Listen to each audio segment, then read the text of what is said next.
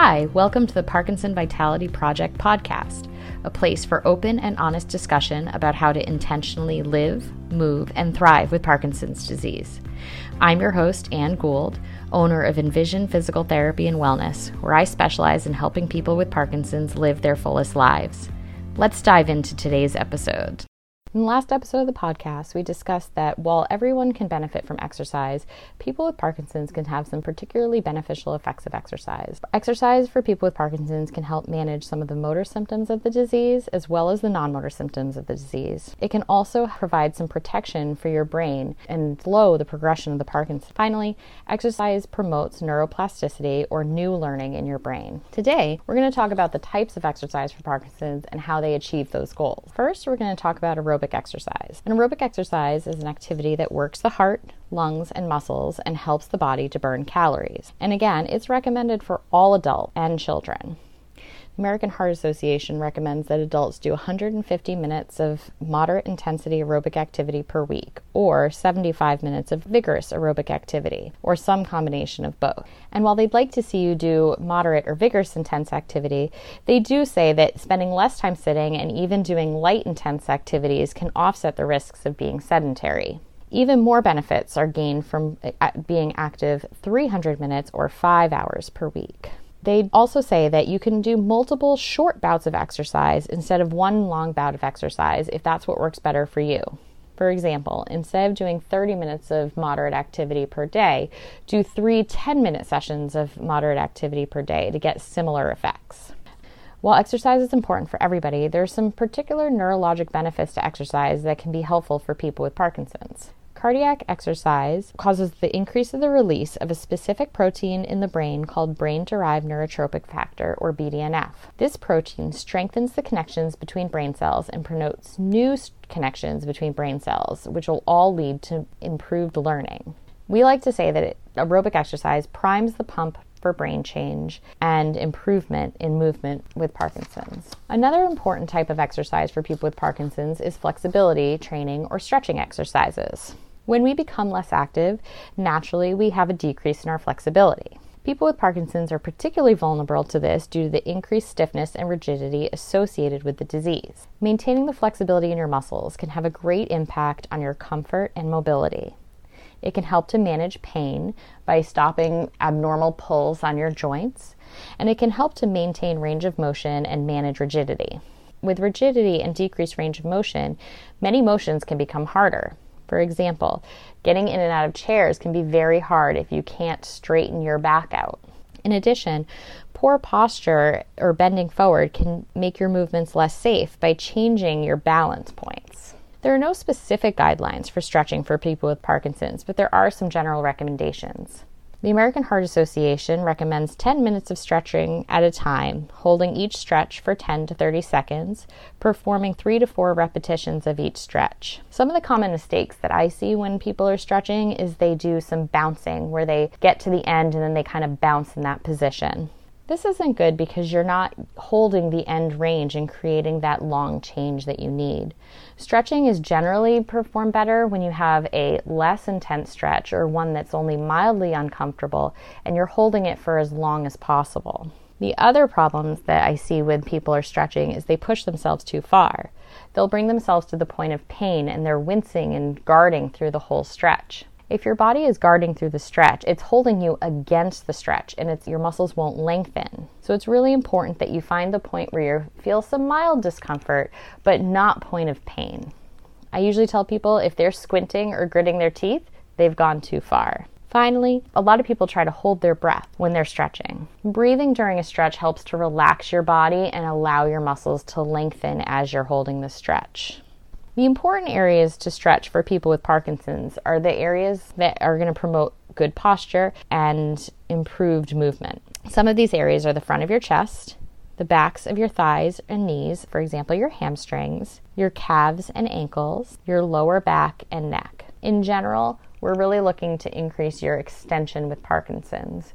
Gravity spends all day trying to push you down and drop your head to the floor. So, a lot of these stretches are really focused on going in the opposite direction and keeping you upright and standing tall.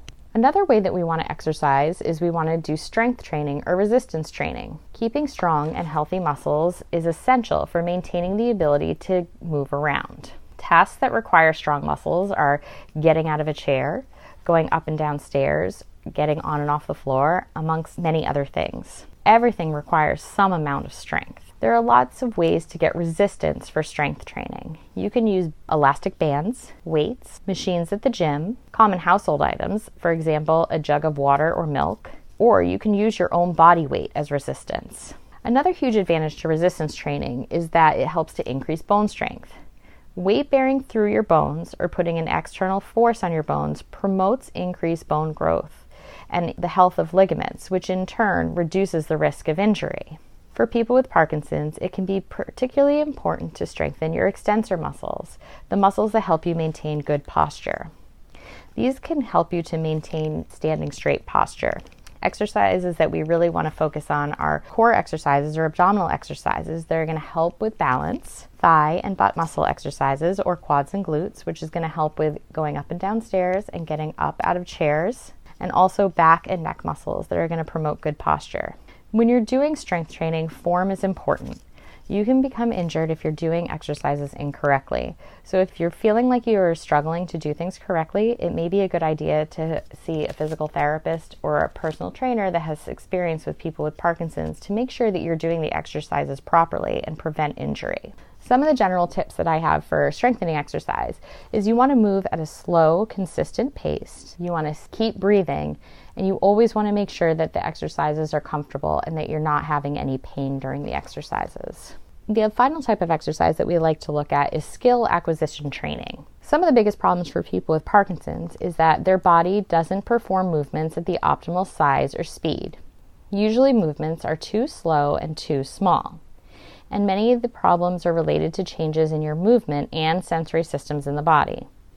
Your movement system or muscles have trouble starting and stopping movement and automatically controlling movement, while your sensory system changes create a problem where you don't perceive the movements are too small or too slow. Skill acquisition training works on improving these systems and making movements more automatic and as normal as possible.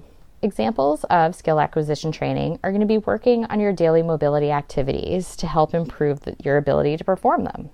For example, Many people with Parkinson's have trouble getting out of bed.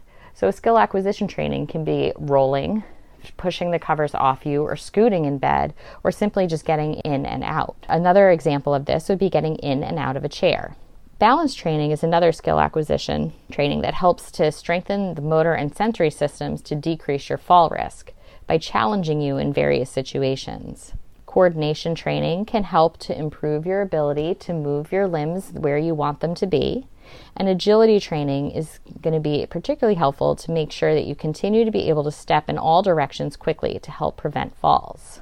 Looking at these four types of activity aerobic, flexibility training, strength training, and, and skill acquisition training can be overwhelming if you're thinking about doing them every day of the week.